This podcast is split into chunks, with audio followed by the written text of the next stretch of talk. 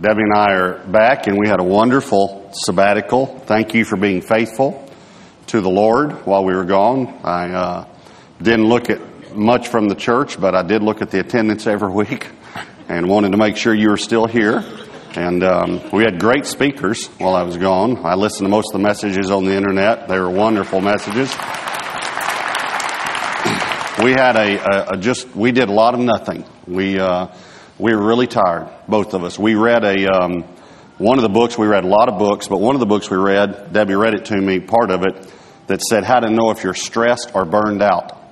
And uh, she'd said, if you're stressed, you do this. If you're burned out, you do this. And I thought, well, I'm burned out then, you know. I, and she went down the list, and you never want to admit that you get to that place, but that's really where I was.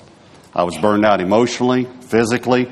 Um, I found out right before I left. I went to Cooper Clinic to just check out everything physically. And the doctor, they did a body scan, and the, the doctor that did the body scan went into the doctor that was meeting with me while I was off doing something else and said, How did this guy even lay down on the table? And, um, you know, the, my doctor said, Well, what do you mean? And the doctor did the CAT scan, said he has six fractured ribs. So remember, I got conflicting reports about whether I had one or three or none, or you know, and um, but with the CAT scan, they were clearly visible. And so I talked to the elders about some of this, and you know, we agreed I probably came back a little too soon, and I was just tired. I was very tired. So I really, really appreciate uh, the time off. We Debbie and I are doing great. Went to Alaska, um, saw whales, you know, bears. We saw it all, moose, and um, we had a good time. And uh, anyway, God is just very, very good. So I'm glad to be back.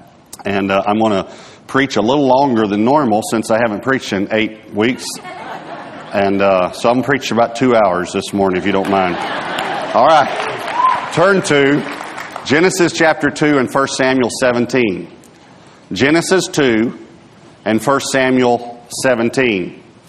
And I'm going to share with you a message this week and next week uh, that are just standalone messages. These two would go together. And then we're going to have a prophetic presbytery the three weeks from today, and then I'll begin a new series that'll take us into the fall. Uh, but I'm going to share with you something today that I've never ever shared from the pulpit, not even the, the statement I'm going to make. Have I ever shared this? The title of the message today is God Needs You. God Needs You. Now, um, let me explain something to you about writing sermons, okay? When, when you write a sermon, the title is the captures the overall truth that you want everyone to catch or go home with. You, you want them to get that truth. That somehow that title leads to the overall theme. And then each point that you have, you, you, you do those points to prove the theme or the truth that you're presenting that day. You understand what I'm saying? So the, the truth that I'm trying to present is God needs you. Now, this is going to seem a little bit strange, but I'm going to go right to my first point. And here's the first point to prove to you that God needs you. All right? Point number one is God doesn't need anything. Doesn't quite prove it, does it? Okay, now let me explain to you this message. This message came one day. I'm actually we were on the on the cruise, and we were sitting on the deck and just reading. We spent several hours, and I'd kind of read all the self help books by then about all the reasons why I'm so messed up and all that stuff. I'd done all that on the sabbatical. But we were just vacationing, and so I was just reading a book that had nothing to do with anything about Alaska and about ships and things like that. And then I put it down, and I was just looking out at the, the uh, glaciers and the mountains and all the pretty things, and the Lord spoke to me. And He just, it wasn't loud, it was a whisper. He just whispered in my ear, and He said three words that blew my theology. He said, I need you. I need you. Now, let me explain something. Out of all the years of preaching, almost 25 now, I've never ever said God needed you from the pulpit. Never. Even when I was trying to explain to people how much God loves you and how much God wants you and how much God desires you, I've come close to saying He needs you or He needs your fellowship or He needs your love. But every time I've come close to saying it, I've stopped myself because theologically it's not correct. And I knew that. And so God said to me on that ship that day, I need you. And so I took the next few minutes and explained to him why doctrinally that's wrong. And I said, God, you don't need anything because you are completely self-existent on your own. That's, that's what self-existent means. You're, you're self-existent, you're self-sustaining, and, and you're self-sufficient. And I want you to understand this. This is a, an attribute of God. And by me saying God needs you, I'm not taking away from, I want you to understand, I know God doesn't need anything. Okay? He doesn't need anything to exist.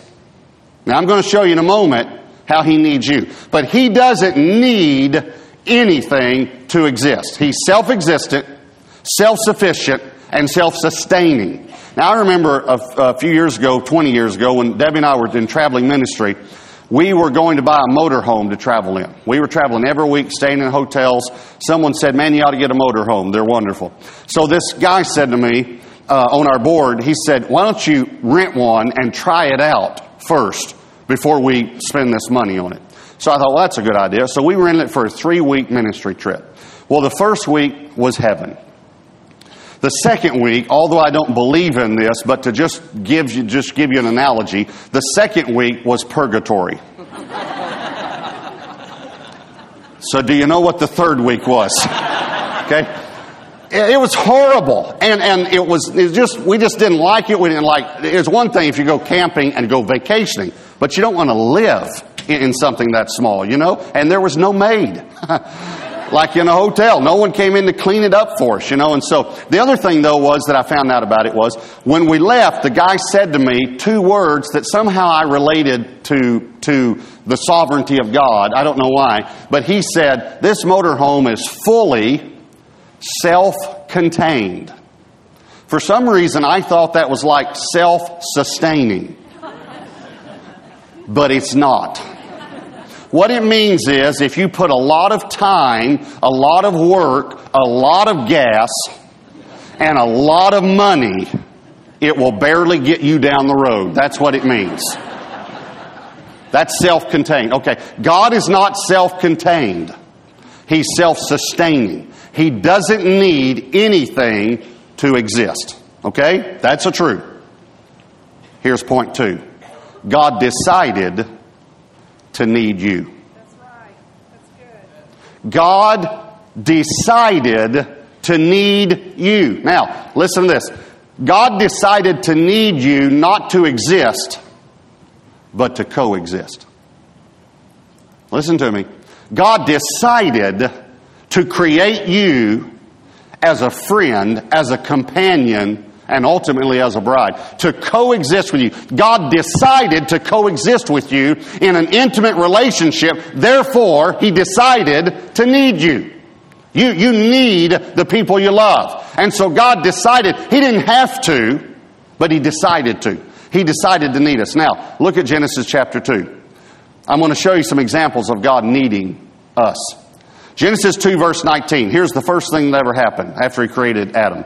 Out of the ground the God, the Lord God formed every beast of the field and every bird of the air, and he brought them to Adam to see what he would call them, and whatever Adam called each living creature, that was its name. Okay, here's the first example. God needed Adam to name the animals. Now, you say, well, I don't know if that's true. Well, it is true. I know it's true because God did that. And I also know it's true because God gave Adam dominion over the earth. And when God gives authority, responsibility comes with it. So since God gave him the authority over the animals, then he, he had the responsibility for the animals, so he needed Adam to name the animals. He needed Adam to pick up his responsibility so that he could have dominion. See what I'm saying? Now, I, I thought a lot about this, Adam naming the animals, you know. Um, I, I, I think he got tired. If you think about it, there are a lot of animals. You know, there's tigers and lions and, and, and birds and cows, and then there's different kinds, you know? And there's, there's classes, and there's orders, and there's phylums, and there's kingdoms. You know what I'm saying? Of all, think about all the animals. Now, I think he got tired. The reason I think he got tired is if you think about it, I think he got tired when he got to the birds.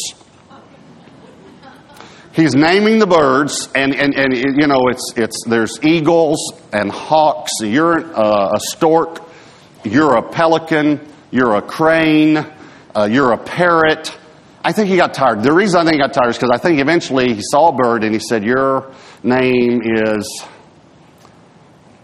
Red Bird.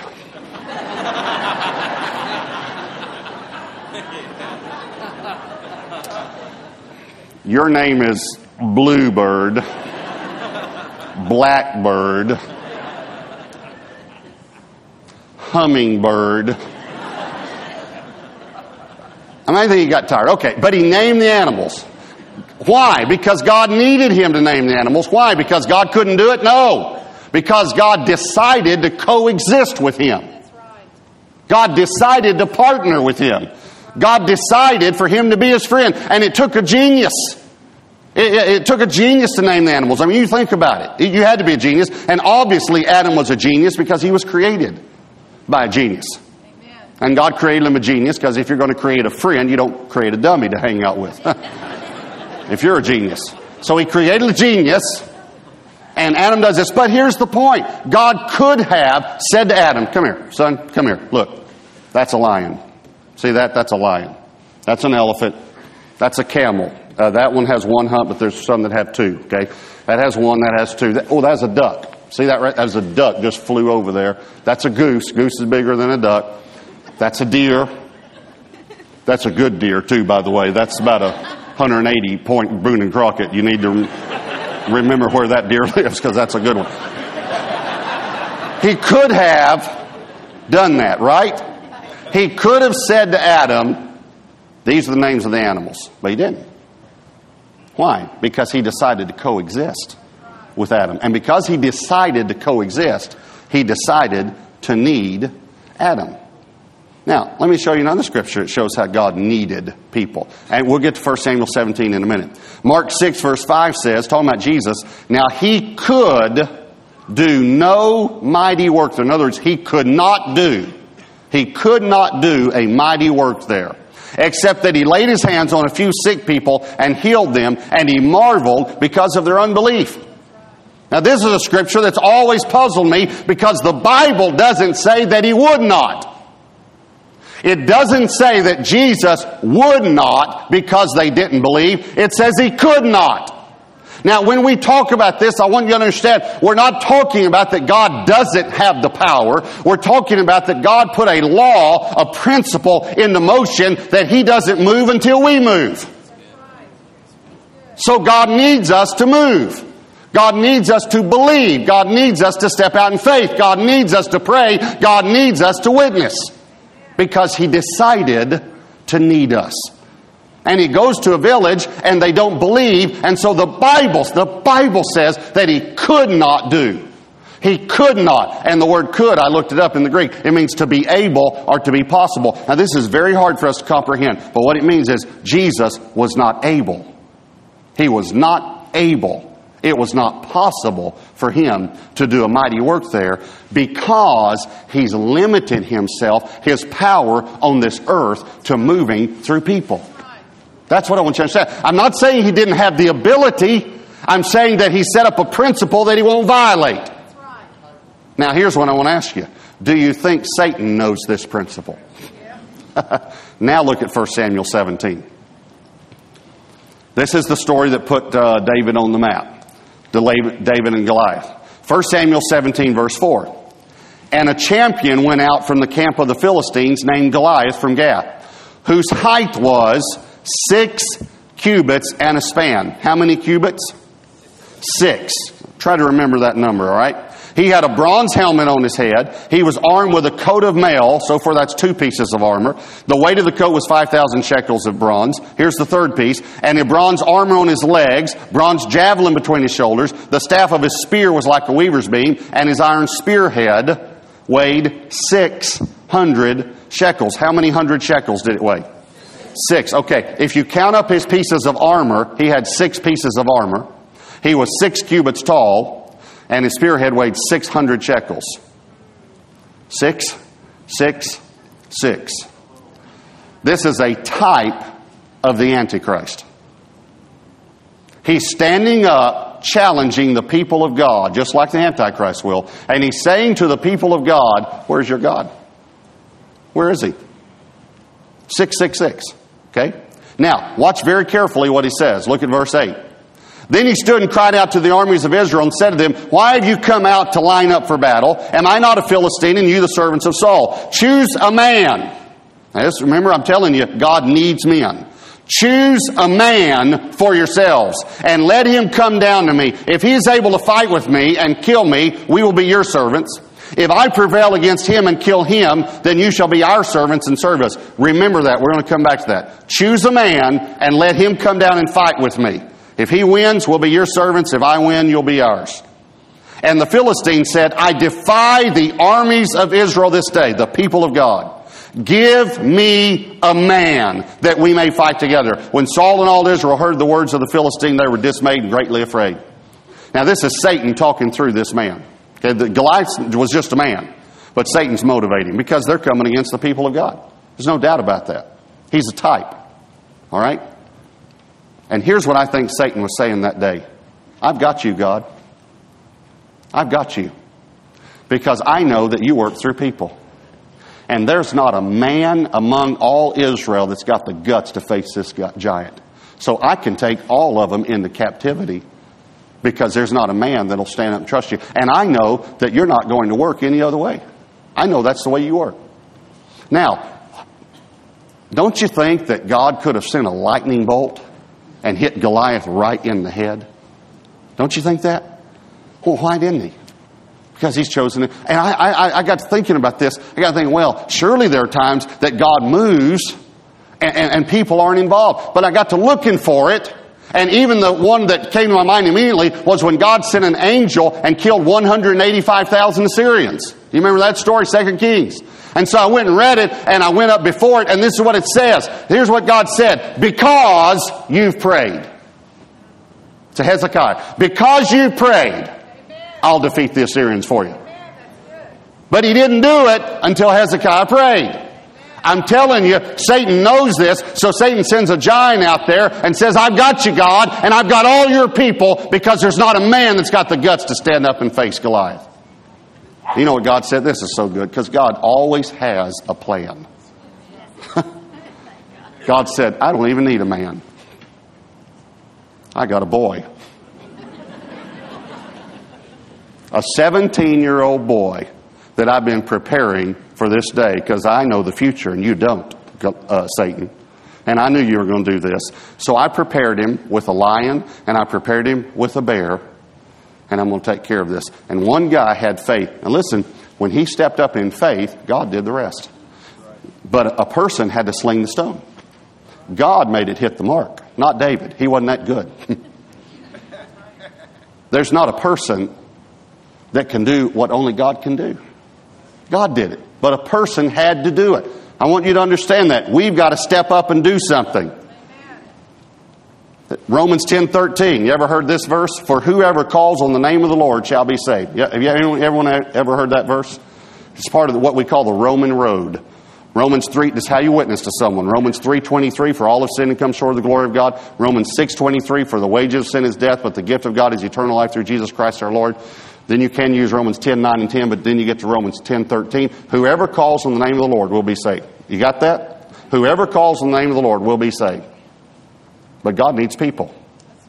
Look at the very next verse, verse 14. How then shall they call on him in whom they've not believed? How shall they believe in him of whom they've not heard? And how shall they hear without a person?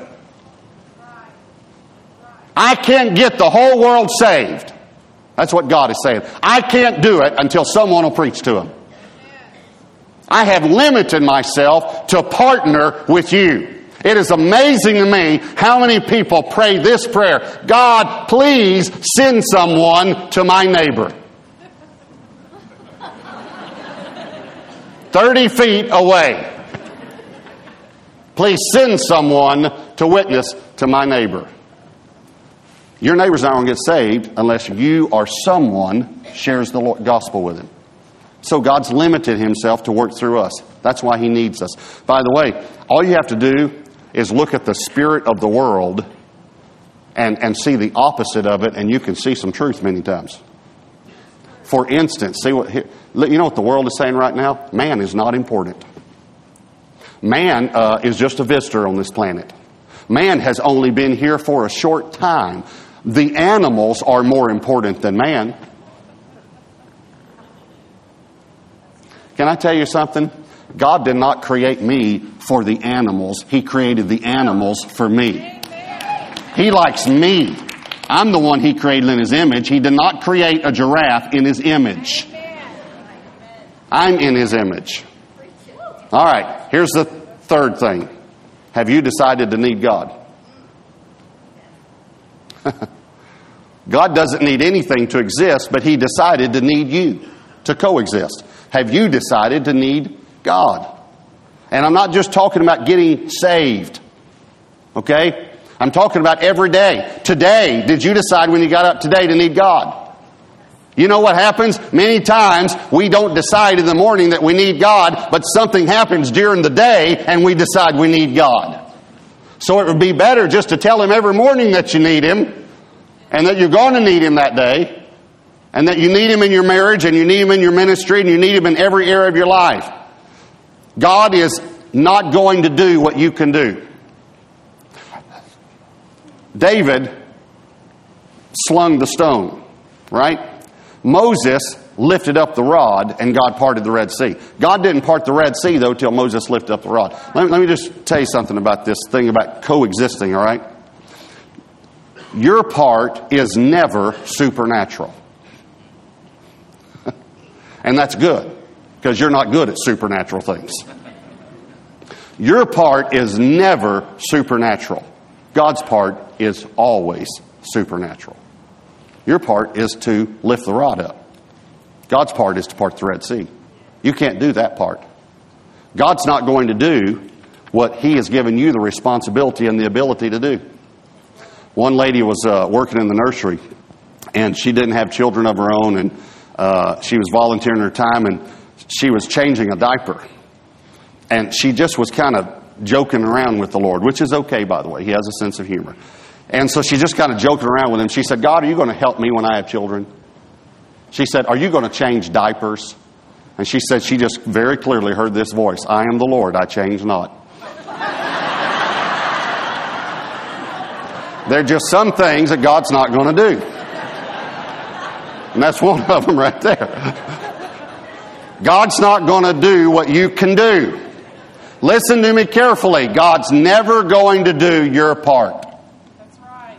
Loving your wife and laying down your life for her is your part, not God's part. Healing your marriage is God's part. But He's not moving until you move. It's like a chess game. You ever watch one of those chess games? I know you don't watch them for long on TV, but if you're flipping through the channels, one guy moves and then he ding hits the bell, right? What does that mean? It's your move. Listen to me. That's what I'm trying to tell you. I'm telling you that where God is in your business, in your life, in your family, in your health, here's where God is right now. It's your move. You believe. You pray. You do something about it. It's your move. I'm not moving again until you move. Everything that's happened at Gateway Church has happened because God has moved and we've moved. Every time He moves, we move. He moves, we move. He moves, we move. You ever, you ever hear all the talk that, that, about the move of God? You know, I've been saved 25 years and I've been hearing it for 25 years. Some of you maybe 40 or 50 years. The move, there's a move of God coming. There's a move of God coming. Well, I got a question for you. When's it going to get here? Let me tell you, according to the Bible, when the move of God started, it started when Jesus came. That's when it started. It's here. God's move is here. We, you know, everyone says we need a move of God. We, I tell you what we need. We need a move of man. we need some people to start doing something. God has always moved when His people moved. He's always done it in response to our faith. Okay, let me go back and just wrap this up. We started with Adam in the garden. I want to show you something that happened in the garden that proves that God needed a man. All right? I want you to think about this for a moment. I don't know if you've ever thought about this before, but have you ever thought about that Adam did one thing wrong. Adam and Eve did one thing wrong. One thing. And got kicked out. I mean, they ate one piece of fruit, not the whole tree. They didn't make a cobbler or anything. They just had one, one, one piece.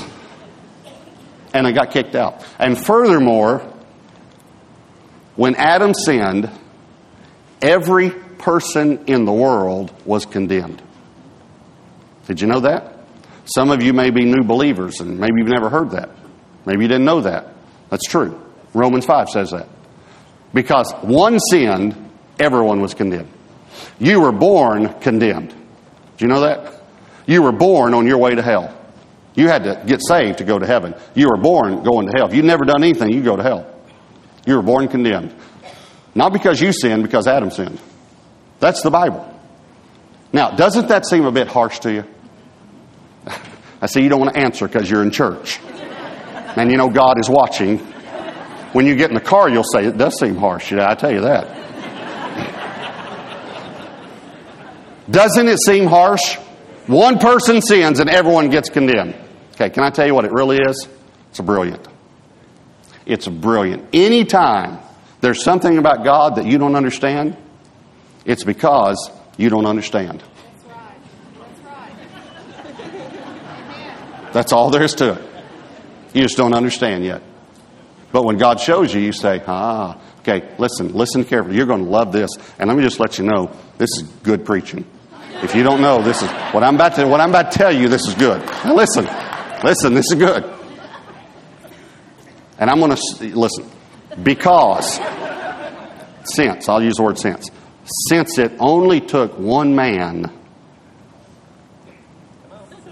to lose it all. Do you know why I do this, by the way? Do you know why I, I phrase things the way I do? And I, uh, you know why? Because I want you to get ahead of me. I want you to get used to hearing revelation, hearing God. Okay, listen to me. Since it only took one man to lose it all, it only took one man to get it all back.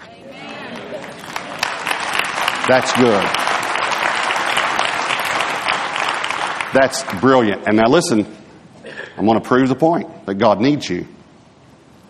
God needed a man to redeem mankind. Otherwise, Jesus could have done it from heaven. That's right. That's good. Amen. He. there you go. That's worth your money right there.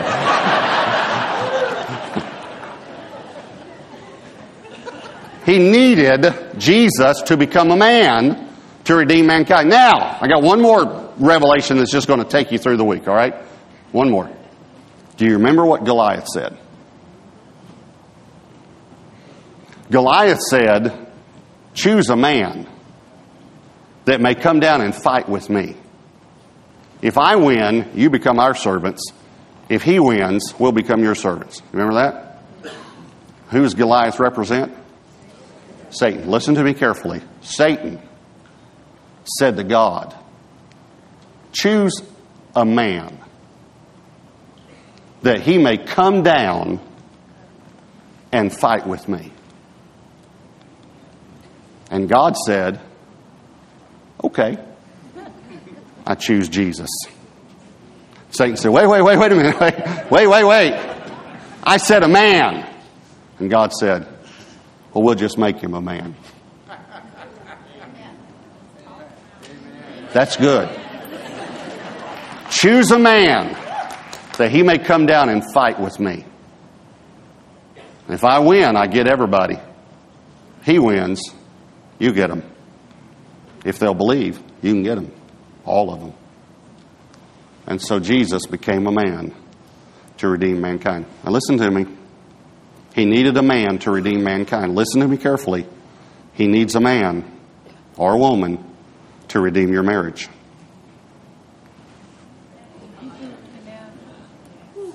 He needs you to start walking in faith for something to happen miraculous in your life. God has decided to need you, although He doesn't need anything. He's decided to need you. Have you decided to need Him? I want you to bow your heads and close your eyes. What's the Holy Spirit saying to you? What area of your life do you need God in right now? You need to tell Him, I need you. I can't make it without you. There are some of you here that need to get saved this morning. You need to understand that God's already done everything to pay for your salvation. And some of you believe you're saved, but you're not living for God. Some of you may be backslidden away from God, but some of you have never truly been saved because you've never yielded your rights to Jesus. And you can do that before you leave.